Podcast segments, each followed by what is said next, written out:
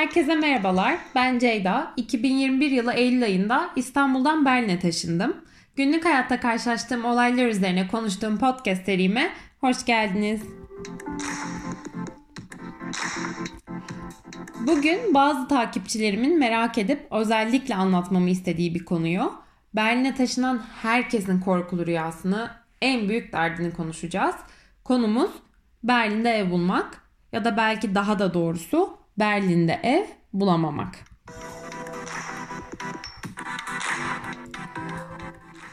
Ben Berlin'e ilk geldiğimde arkadaşımın arkadaşının çıktığı odaya yerleştim.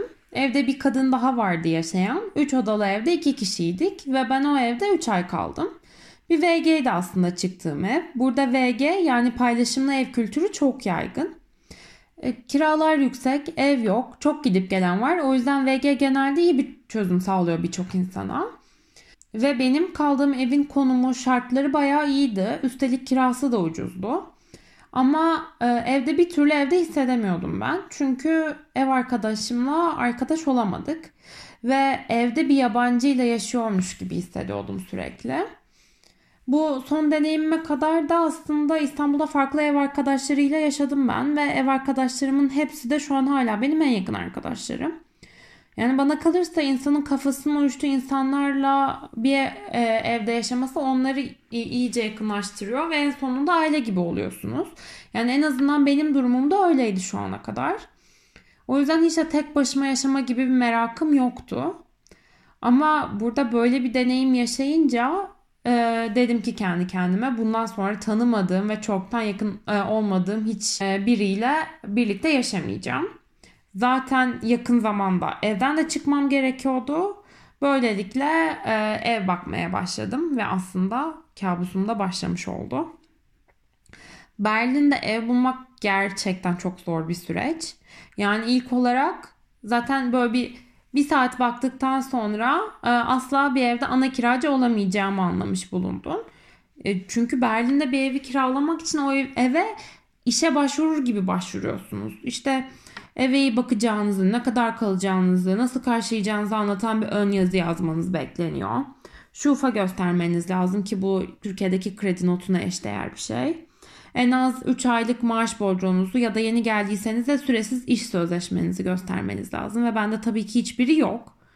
Yani finansal olarak evi tutabileceğinizi kanıtlamanız lazım.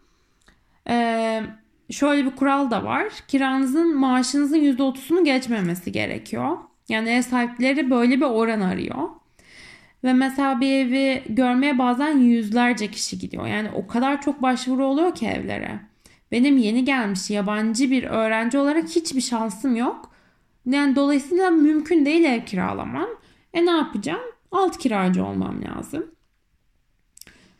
E alt kiracı olmak da aslında seni böyle çok kırılgan bir konuma sokuyor. Daha az hakkın var. Evden hemen çıkman istenebilir. Ve buna rağmen alt e, kiracı olmak istediğin evler için de finansal e, bazı belgeler gö- göstermeni istiyorlar. Ve piyasaya çıkan ev saniye içerisinde kapılıyor. Yani sen derdini anlatana kadar ev çoktan kiralanıyor. Sırf öğrenci olduğum için finansal olarak gerekli kanıtları gösteremiyor olmam ev bulmamı zorlaştırırken üstüne bir de yabancı isimli göçmen olmam gerçeği kesişince e, alt kiracı olacağım bir ev bulabilmem bile benim imkansız hale geldi. Ya bu arada yabancı isim gerçekten ev başvurularında büyük sıkıntı e, yaratıyor. O yüzden iki ya da birkaç kişi birlikte ev kiralamak isteyenler arasında eğer Alman isimli biri varsa hep o kişinin üstünden e, ilerliyor başvuru süreçleri. Ya çünkü geri dönüş daha hızlı oluyor ya da yani hiç değilse geri dönüş oluyor çünkü yabancı isimle bazen geri dönüş bile mümkün değil. Yani bayağı temel haklarımızdan biri olan barınmada ciddi bir ayrımcılık söz konusu ve bu durumda herkes çok farkında. Yani benim yazdığım neredeyse hiçbir ilan geri dönmedi. Geri dönenleri de çoğu dolandırıcıydı. Ee, bir de tabii öyle bir mesele var. Çok fazla insan ev arayışı sürecinde dolandırılıyor Berlin'de.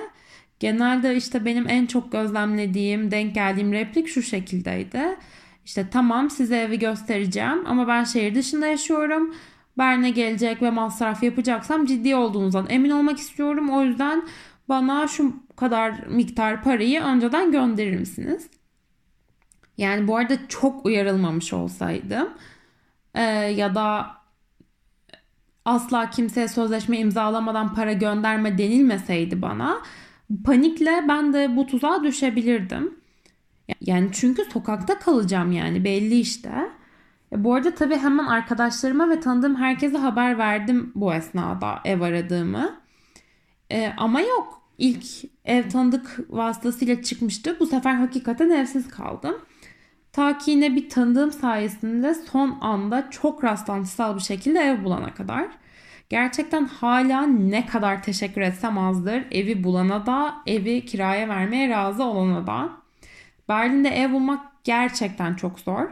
Ve benim etrafımda gördüğüm kadarıyla daha çok tanıdık vasıtasıyla bulunuyor.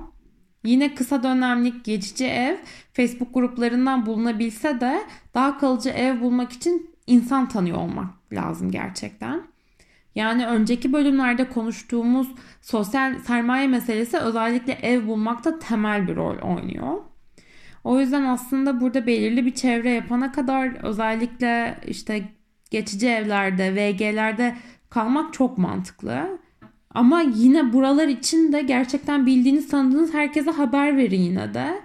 Ya Berlin'de ev bulmak için bence yapılması gereken önemli şey bu. Herkese ev aradığını haber vermek. Yani zaten çok bilinen Immobilien, işte Immobilien Scott VG Gesucht ve ev ilanı atılan her Facebook sayfasını çok yakın bir şekilde takip etmek gerekiyor. Ee, ve tabii ki dolandırıcılara karşı gözünüzü açık tutmalısınız. Kimseye de asla para göndermemelisiniz. Benim şimdilik Berlin'de ev arayışı üzerine söyleyeceklerim bu kadar. Umarım arayan herkes içine e e sinen evi bulur. E ve umarım dinlemekten keyif almışsınızdır. Takipte kalın.